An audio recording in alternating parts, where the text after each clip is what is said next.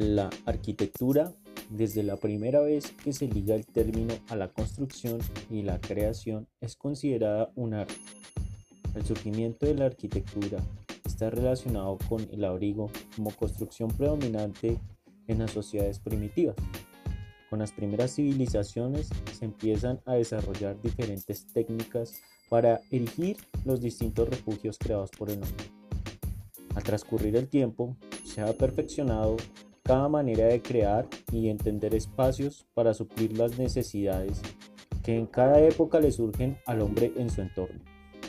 Es por ello que cada pueblo, civilización y hombre que ha querido modificar el ambiente a su alrededor ha dejado una huella que nos ayuda a entender cómo era la manera en que vivían, su concepto de belleza y cómo lograron llevar a cabo los proyectos con las diferentes limitaciones que podían haber tenido.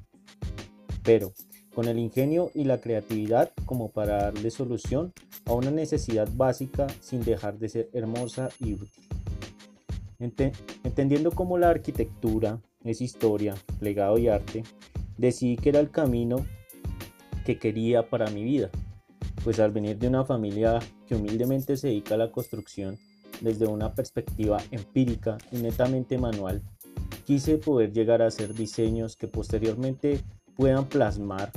Además, que tengo un deseo muy grande de llegar a generar proyectos ecosustentables y explorar la bioarquitectura como solución a las diferentes problemáticas medioambientales con las cuales convivimos hoy.